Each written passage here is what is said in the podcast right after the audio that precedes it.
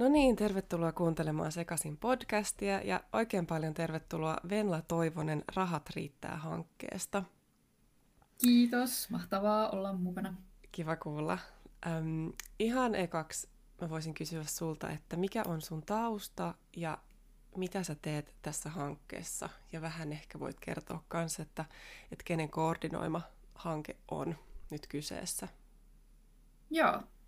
Mä oon tosiaan itse opiskellut historiaa yliopistossa ja mä oon historia- ja yhteiskuntaopin opettaja koulutukseltani myös. Mä oon tehnyt vähän niitäkin hommia, mutta en enää hetkeen. Ja Takuusäätiössä mä toimin projektisuunnittelijana tällaisessa Rahat riittää -nimisessä hankkeessa. Ja tämä hanke on keskittynyt tämmöiseen niin kuin ennaltaehkäisevään työhön taloudenhallinnassa.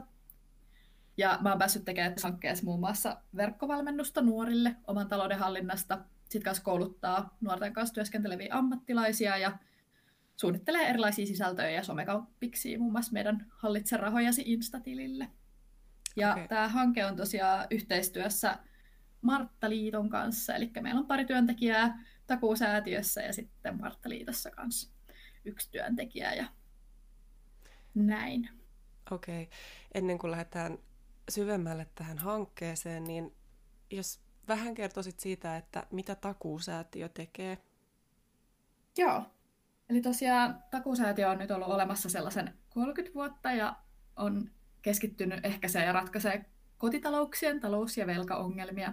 Eli Takuusäätiö pyrkii tukemaan ihmisten selviytymistä arjen raha-asioissa ja sitten myös velkojen hoidossa. Eli Takuusäätiön niinku yksi keskeinen osa toimintaa on se, että autetaan velkaantuneita ihmisiä takaamalla tällaisia pankin järjestelylainoja niiden omien velkojen hoitoon. Sitten me lisäksi myönnetään pienlainaa pienituloisille ihmisille erilaisiin vaikka kodin hankintoihin. Ja lisäksi me tehdään paljon vaikuttamistyötä ja kehitetään erilaisia välineitä taloudenhallintaan ja ohjaukseen. Joo, eli niin kuin taloudenhallintaa myös Takuusäätiössä pitkälti. Joo. Okei. No puhutaan sitten tästä varsinaisesta hankkeesta, Rahat riittää -hankkeesta, niin kelle se nyt on tarkoitettu näin ensi alkuun? Aloitetaan vaikka siitä. Joo, meillä on tosiaan hankkeessa ollut, se on käynnistynyt vuonna 2018 ja meillä on ollut kaksi, eli itsenäistyvät noin 18-25-vuotiaat nuoret aikuiset ja sitten eläkeikää lähestyvät työikäiset. Ja tosiaan, kuten mainitsin tuossa aiemmin, niin tämä on ollut Takuusäätiön ja Marttaliiton yhteinen hanke, ja me ollaan kehitetty ja kokeiltu erilaisia talousneuvonnan ja ohjauksen välineitä. Niitä on testattu siellä erityisesti just Marttojen kautta, niin kuin Martta-piireissä kehitetty erilaisia pelejä ja kaikkea testejä ja muuta siihen taloudenhallintaan ja ohjaukseen. Ja sitten me ollaan myös pyritty vaikuttaa siihen, että sitä talousneuvontaa ja ohjausta olisi oikea-aikaisesti saatavilla, ja tämä liittyy just siihen, että me vaikka koulutetaan niitä ammattilaisia, jotka kohtaa sitten näitä kohderyhmiä. Joo. Ja. Niin, eli siis itsenäistyvät nuoret on siis ainakin yksi teillä tosiaan tässä niin kuin kohderyhmänä. Joo, se on toinen näistä keskeisistä kohderyhmistä, että aika erilaiset kohderyhmät, eläkeikää lähestyvät ja sitten toisaalta nämä itsenäistyvät nuoret. Joo. Onko sulla kertoa vähän noista hankkeen taustoista, että minkä takia tällainen hanke on lanseerattu? Ja ehkä myös siitä, että miten sitä voisi hyödyntää jatkossa sitten, kun tämä hanke loppuu. Joo. Mä oon itse ollut tässä hankkeessa vasta vähän vajaan vuoden töissä. Et en ole tavallaan ollut siellä ihan alkuajoista tai ollut hakemassa tälle hankkeelle rahoitusta, mutta se ajatus on joka tapauksessa se, että sitä talousneuvontaa olisi tärkeää saada siinä vaiheessa, ennen kuin tulee isompia ongelmia. Että tavallaan se on aika yleistä ihan kaikenikäisillä ihmisillä, että apua haetaan ja saadaan vasta siinä vaiheessa, kun vaikka niitä velkoja on kertynyt tai on muuten jotenkin se taloudenhallinta vähän hankalaa. Eli me pyritään just niin kuin tavallaan tuomaan sitä tietoa ja neuvoja ja vinkkejä ja apua siinä vaiheessa, kun ihminen ei ehkä vielä tiedä tarvitsevansa sitä. Se on toki aika hankalaa, mutta koska silloin kun ei tiedä tarvitsevansa jotain apua, niin sitä ei ehkä sit ota samalla tavalla myöskään vastaan. Mutta tämä on se ajatus siinä, että pyritään auttaa siinä vaiheessa, että sit ei jouduttaisi myöhemmin niinku isompiin haasteisiin sen oman talouden kanssa. Okei, eli sano vaan. Niin, ja sitten tästä tosiaan, että meillä on tämä hanke tosiaan päättymässä nyt tänä keväänä ja me ollaan koottu niitä meidän hankkeen tuotoksia tuonne Takuusäätiön nettisivuille. Siellä on tällainen Hallitse rahojasi -niminen osio. Ja sieltä löytyy hyviä tietoja ja vinkkejä siihen oman talouden hallintaan ja lisäksi erilaisia testejä ja tehtäviä, joita voi tehdä. Ja sitten samoin Marttaliitolta löytyy tällainen Omat rahat -sivusto, jossa on myös näitä hankkeen tuotoksia ja muutenkin kaikkea hyödyllistä tietoa raha-asioista. Ja sitten heillä on myös tämmöinen Oman kotiin -osio, missä on sitten tästä omaan kotiin muuttamisesta ja siihen liittyvistä kans rahaa ja muista asioista. Et niitä voi ainakin suositella, että kannattaa käydä tsekkaa. Joo. Eli siis vielä vähän, jos mä niinku koostan tuosta äsken, mitä sanoit, niin siis teette ennaltaehkäisevää työtä ja netissä on saatavilla siis tämmöisiä erilaisia sovelluksia tai palveluita, joita voi käyttää sitten, kun alkaa itse mahdollisesti suunnittelemaan taloutta tai haluaa hoitaa sitä ennen kuin jotain ikävämpää tapahtuu. Just näin. Ja ei tosiaan tarkoitus ei ollut mitenkään pelotella, mutta lähinnä ajatuksena just se, että pyritään tarjoamaan niitä välineitä jo siinä vaiheessa, kun ihmiset ei välttämättä koe, että he tarvitsisivat niitä, mutta ne kannattaa ottaa haltuun jo hyvissä ajoin ennen sitä itsenäisen elämänkin aloittamista. Aivan, joo. No, sitten jos me puhutaan itse talouden suunnittelusta, mistä sä nyt oot asiantuntija, niin mitkä ovat tärkeimpiä asioita huomioida, kun alkaa suunnitella taloutta, tai mitä erityisesti itsenäistyvän nuoren olisi hyvä pitää mielessä? Joo. No silloin, kun on muuttamassa ensimmäistä kertaa omaan kotiin tai viimeistään siinä vaiheessa, kun muuttaa omaan kotiin, yleensä muutetaan esimerkiksi vuokralle, niin olisi tärkeää aloittaa viimeistään seuraa sitä omaa rahan käyttöä.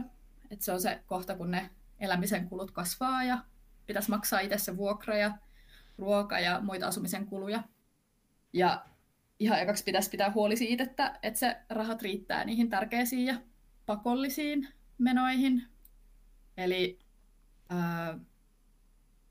näitä pakollisia ja tärkeimpiä on just ne asumisen menot, eli vaikka tässä tapauksessa se vuokra, jos muuttaa vuokralle. Sitten ne ruokaostokset, mahdolliset lääkkeet, mitä tarvitsee, liikkuminen, vaikka matkakortti tai auto tai pyörä tai mikä ikin se onkaan. Ja sitten kanssa puhelimen kulut. Et nämä on ehkä ne tärkeimmät, mitkä ekaksi pitäisi ottaa huomioon. Ja vielä siinä kohtaa, jos ne omat tulot on jotenkin epäselvät, niin ne pitää tietysti selvittää. Eli ekaksi kannattaa ihan kirjoittaa vaikka paperille toiselle puolelle plussa, eli tulot, ja toiselle miinus, eli menot.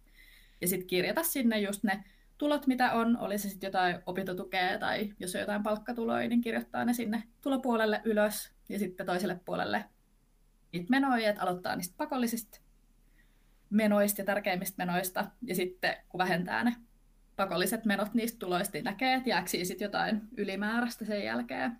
Ja sitten jos sitä rahaa jää yli, niin sitä voi käyttää sitten muuhun kuluttamiseen ja säästämiseen. Ja sitten taas jos huomaa, että sitä rahaa, että ne rahat ei riitä, niin sitten niistä omista menoista pitää karsia jotain. Tietysti siinä vaiheessa, jos tuntuu, että ne ei riitä edes niihin pakollisiin menoihin, niin kannattaa kysyä jotain apua. Eli sitten pitää miettiä ehkä, että onko ne omat asumisen kulut vaikka liian suuret, tai ostaako sitten jotain sellaista ruokaa, mihin menee vähän turhan paljon rahaa tai näin. Mutta varsinkin sitten, jos sitä rahaa, että ne riittää ehkä noihin, mutta sitten ei oikein jää mihinkään muuhun elämiseen, niin sitten pitää vähän miettiä, että mihin voisi käyttää vähemmän rahaa, ja sitten kannattaa ottaa se oma rahankäyttö seurantaan, eli suosittelen ihan aluksi vaikka viikon tai kuukauden ajan seuraa sitä, että mihin se raha menee. Sitä voi tehdä vaikka jälkikäteen verkkopankista, jos maksaa paljon kortilla asioita, tai sitten ihan keräämällä kuitteja talteen, kun maksaa asioita.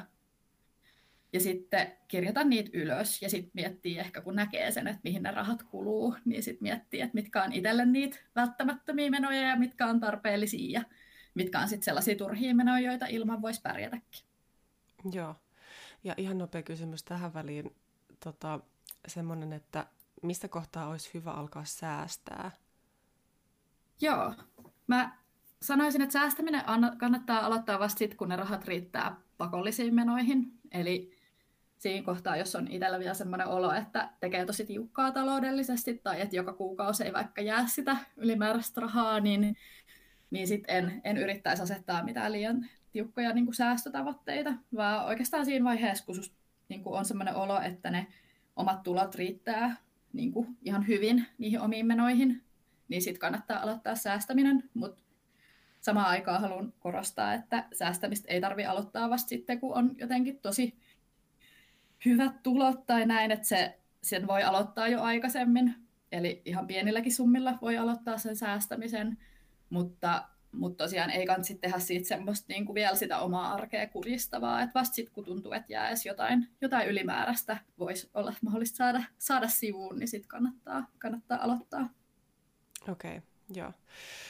Mä kattelin vähän teidän noita nettisivuja, esimerkiksi Takuusäätiön nettisivuja, ja siellä mainittiin semmoinen, että ulkopuoliset tahot yrittää ehkä vaikuttaa yksilön rahankäyttöön, niin mitä on nämä ulkopuoliset tahot ja miten ne vaikuttaa meidän rahankäyttöön?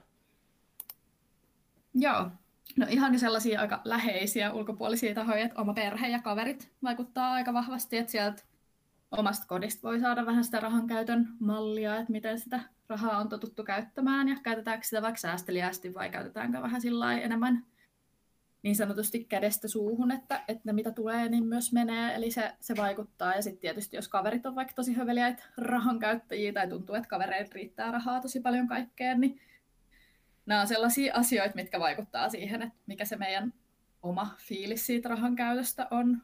Ja sitten toisaalta niin kuin yhä enenevissä määrin somevaikuttajat ja somessa tehtävä markkinointi, eli mainonta, on myös sellainen, että ne kaupalliset yhteistyöt, mitä me vaikka nähdään päivittäin, niin ne vaikuttaa, vaikka me ei aina tiedostettaisi niiden vaikutusta, mutta sieltä voi tulla sellaisia ajatuksia, että mitä omassa elämässä pitäisi olla, että se olisi jotenkin sellaista, että se näyttäisi siltä, kun kavereiden tai näiden somevaikuttajien elämä näyttää. Mutta tämä on ehkä semmoinen kohta, että sit pitäisi vähän pystyä pysähtyä siihen, että mikä on niin kuin itselle tärkeää, ja sitten ottaa vielä niissä valinnoissa huomioon se oma rahatilanne. Et ei voi ihan niin kuin suunnitella sitä elämää muiden esimerkkien pohjalta.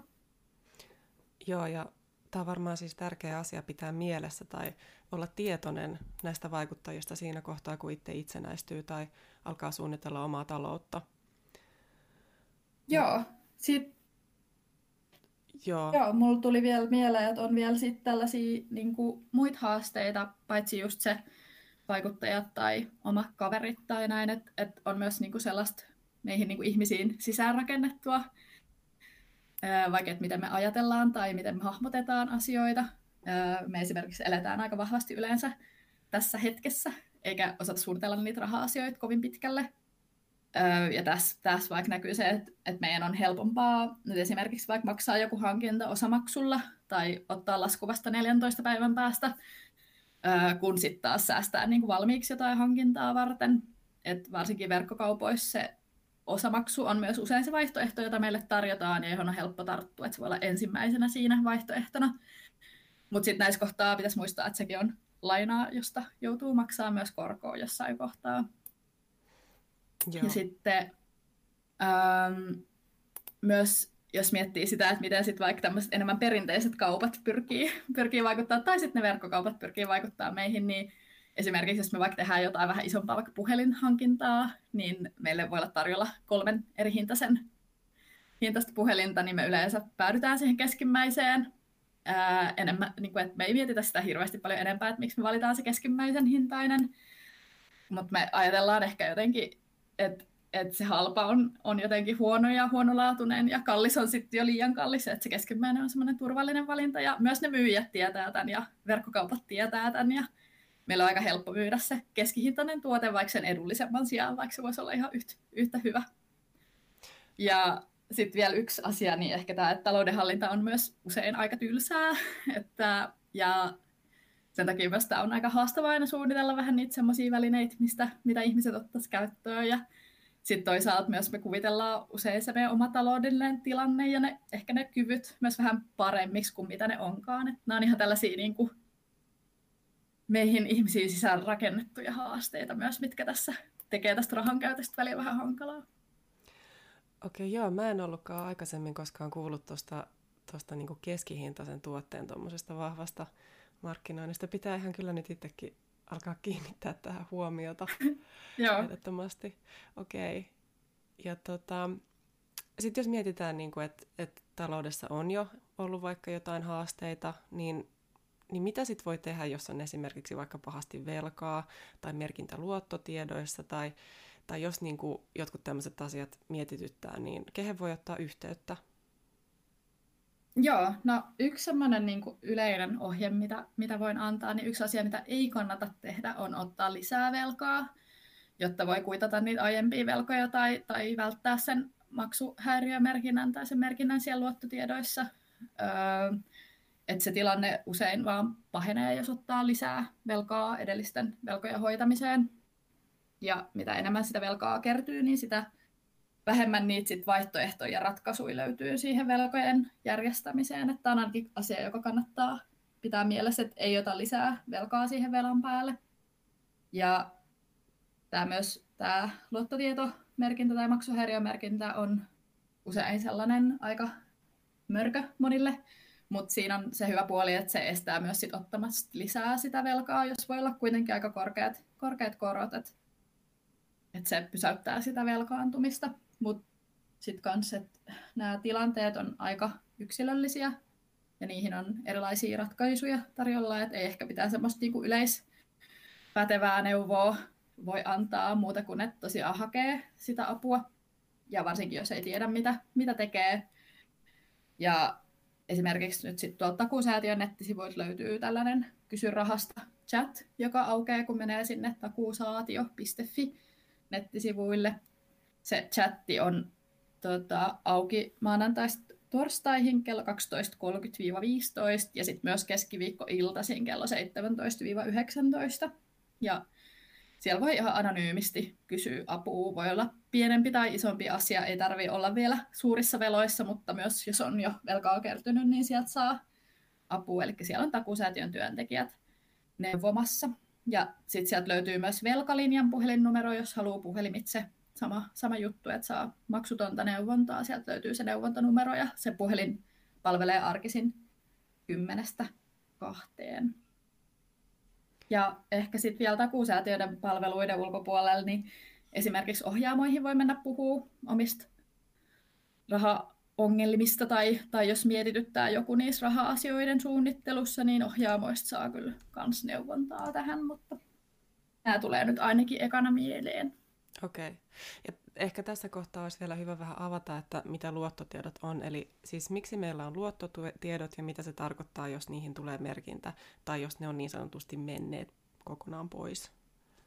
Joo, no se maksuhäiriömerkintä tai se merkintä siellä luottotiedoissa niin on merkki siitä, että ei ole pystynyt niinku hoitaa niitä velkoja, eli on jäänyt laskuja maksamatta ja sitten kun se tilanne on edennyt riittävän pitkälle ja maksui ei ole maksettu, niin lopulta sitten niinku käräjäoikeuden kautta tulee tämmöinen maksuhäiriömerkintä ja sitten sitä velkaa aletaan periä ulosotossa.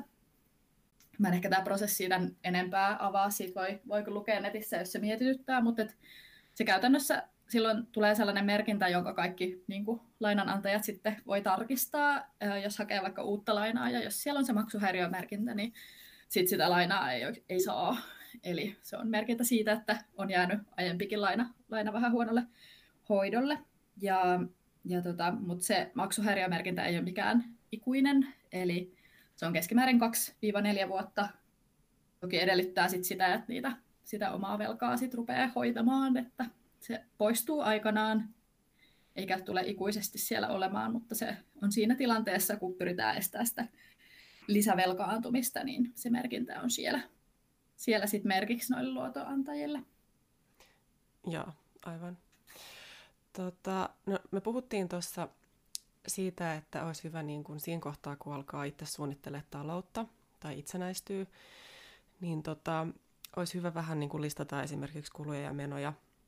Onko mitään semmoista ilmaista sovellusta, jossa tämmöinen olisi mahdollista, joka vähän helpottaisi?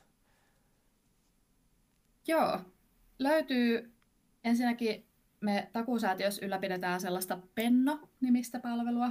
Se on aika hyvä siihen, varsinkin jos ei tiedä just sitä, että mihin ne omat rahat menee. Eli hyvä hyvä siihen oman rahatilanteen kartoittamiseen. Ja se on semmoinen palvelu, että sinne kirjataan niin kuin käsin niitä omia menoja ja tuloja. Eli se ei ole yhteydessä mihinkään pankin verkkopankkiin. Siinä on se hyvä puoli, että kun kirjaa käsin asioita, niin ne helposti jää ehkä paremmin mieleen, kun sitten taas se kortilla maksaminen on meille niin helppoa, että siitä ei ehkä jää hirveän vahvaa muistijälkeä, mutta se, että ne perkaa jälkikäteen sit kuiteista tai verkkopankista kirjoittaa käsin ylös, niin se tekee siitä vähän konkreettisempaa. Ja Pennon lisäksi puhelimen sovelluskaupasta voi löytää niin kuin erilaisia sovelluksia. Jos kirjoittaa vaikka budget, niin sieltä löytyy, osa niistä saa suomeksi, osa on englanninkielisiä, osa on maksullisia ja osa on maksuttomia. Eli niitäkin voi katsoa läpi ja etsiä sellaista niin kuin itselleen sopivaa sovellusta. Lisäksi oman pankin verkkopankkisovellusta kannattaa hyödyntää. Että sieltä näkee helposti ainakin sen, että mihin ne rahat on jo kulunut. Ja siellä niin kuin verkkopankkisovellukset aika hyvin kanssa lajittelee niitä menoja erilaisiin kategorioihin. Siellä Pennossa samalla tavalla niin kuin tavallaan voi tehdä erilaisia kategorioita vaikka ulkona syömiselle tai jollekin pienille ostoksille tai muille. Sitten sieltä tulee sellaisia graafeja, missä näkee aika selkeästi, että mihin ne rahat kuluu.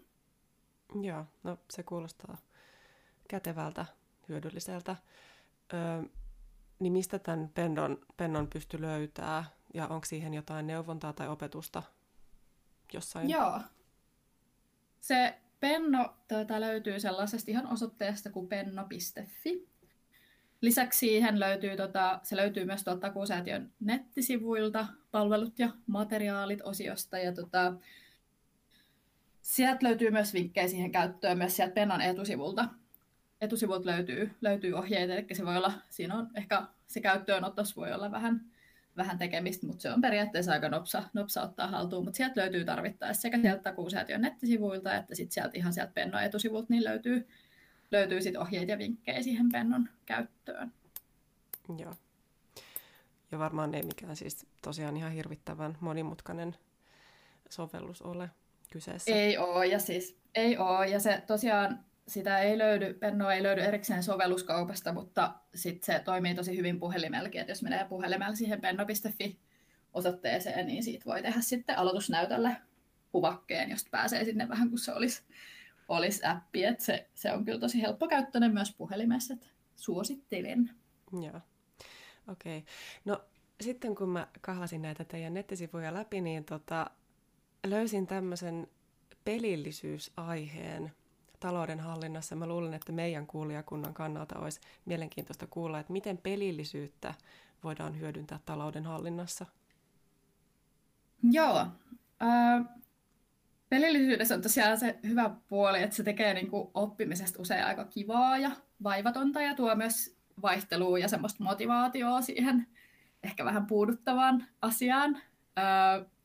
Voisin mainita tässä muutamia esimerkkejä, mitä vaikka on sellaisia pelejä, jotka keskittyy jotenkin rahan käyttöön. Niin, me ollaan tehty tämmöinen Välttämätön Tarpeellinen Turha -niminen peli, joka löytyy tuolta tällä hetkellä vaan Androidin sovelluskaupasta, mutta on myöhemmin tulossa myös tuonne App Storeen.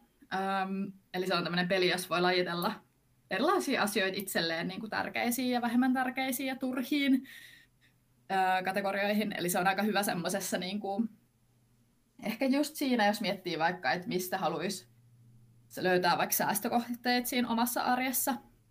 Tai ylipäätänsä miettiä, että mikä on itselle tärkeää elämässä, niin se on aika hyvä siihen se peli. Se on aika simppeli.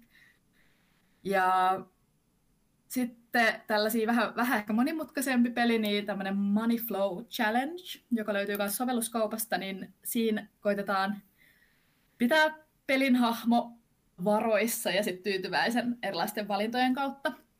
Siinä on 5 eri tasoa, mä oon sitä vaan vähän kokeillut, mä en ole sinne 5 tasolle vielä päässyt, mutta se on aika kiva tapa oppia vähän budjetointiin ja kulutuksen priorisointiin, ja siinä ei tosiaan sellainen niin kuin omia valintoja suoraan tarvitse miettiä. Siinä on erilaisia hahmoja, joille eri asiat on tärkeitä. Ja sitten heidät pitää koittaa pitää sekä rahoissa että tyytyväisenä. Tässä on esimerkiksi hyvä se, että on niin kuin just helpompi ehkä eläytyy jonkun toisen ihmisen kautta semmoiseen rahankäytön suunnitteluun ja näin, että ei tarvitse olla ihan se oma elämä pelissä. Mutta sitten toisaalta sit niinku sitä pelillisyyttä voi käyttää myös siinä omassa, vaikka jos haluaa miettiä vaikka säästämistä, niin siitä voi tehdä myös vähän pelillisen kokemuksen, eli voi asettaa erilaisia välitavoitteita ja palkintoja siihen omaan vaikka säästötavoitteeseen, ja siihen voi tietty pyytää myös jotain kaveria mukaan, jos haluaa tehdä siitä kisailevampaa. Eli sitä voi yrittää hyödyntää pelillisyyttä myös siinä omassa elämässä. Sitten mä voisin ehkä mainita vielä semmoisen aika hauskan pelin, mikä löytyy netistä, semmoinen kuin Lone Shark. Ja se on tällainen peli, jossa otetaan niinku koron kiskurin rooli, eli tämmöinen Shady Sam-niminen hahmo, joka myy aika kalliita lainoja ihmisille erilaisiin hankintoihin, ja siinä on tarkoituksena saada nyhdettyä näitä ihmisiltä mahdollisimman paljon rahaa irti, niin se on ihan hauska, jos haluaa kokeilla tällaista vähän niin kuin vastakkaista roolia, että millaista olisi olla tällainen koron kiskuri ja miten se toimii. Kuulostaa hauskalta. Ja nyt kun on meillä aina tämmöisiä erilaisia netissä haasteita, niin kuin joku No Shave November, niin ehkä sitten voidaan ottaa tämmöinen taloudenhallinnan toukokuun haaste vaikka käyttöön. Todellakin. Jep, joo, ja siis kannattaa myös seurata. Meillä on aina maaliskuun lopulla on tämmöinen Puhu rahasta viikko, niin siellä voi olla myös tulee kiinnostavia sisältöjä vastaan. Että tämmöistä teemaviikkoa vähän on jo muutama vuosi järjestetty. No sehän on tässä sitten melkeinpä kohta tulossa. Jep. Pitää pitää mielessä. Mutta tässä on nyt tullut aika hyvä paketti taloudenhallintaan liittyviä vinkkejä, että miten sitä kannattaa mahdollisesti suunnitella, mitä pitää ottaa mieleen, mitkä asiat siihen vaikuttaa, mitä tehdä, jos on vähän haasteita jo tullut, ja miten voi hankkia erilaisia sovelluksia tämän suunnittelun tukemiseen.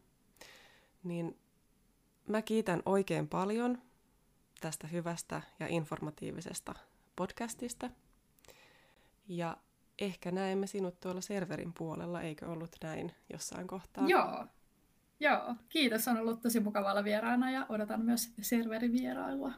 No niin. Ja kiitos kuuntelijoille ja tavataan taas seuraavassa podcastissa. Moi!